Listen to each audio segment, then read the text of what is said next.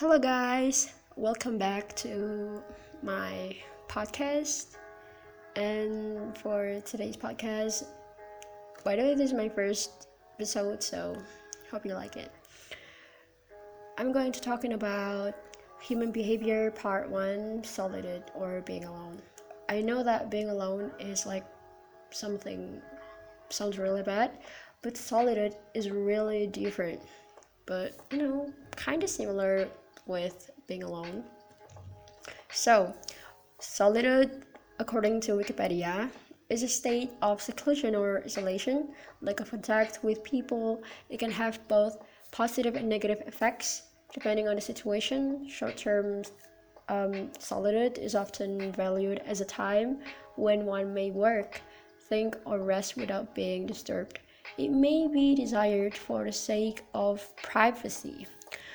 Undesirable long term solitude may stem from soured relationship, loss of loved ones, deliberate choice, infectious oh my god, infectious disease, mental disorders, neurological disorders, or circumstances of employment or situation. A, dings, a distinction has been made between solitude and loneliness in this sense these two words refer respectively to the joy and the pain of being alone. According to www.inc.com slash five ways solitude can make you more successful backed by science. The first one is solitude helps you to get to know yourself. Okay, this is so true. I can relate to this one because I often doing this when I felt like something wrong with myself and I have to fix it. The second is alone time could improve your relationship. It could be a relationship with yourself or with your partner. The third is solitude boosts creativity and productivity. The fourth is solitude improves your psychological well being.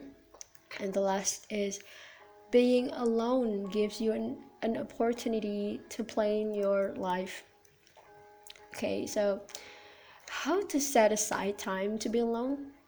You don't need to aside huge chunks of time to be by yourself in order to benefit from solitude. Just 10 minutes of alone time each day could be enough to help you rejuvenate from the daily grind.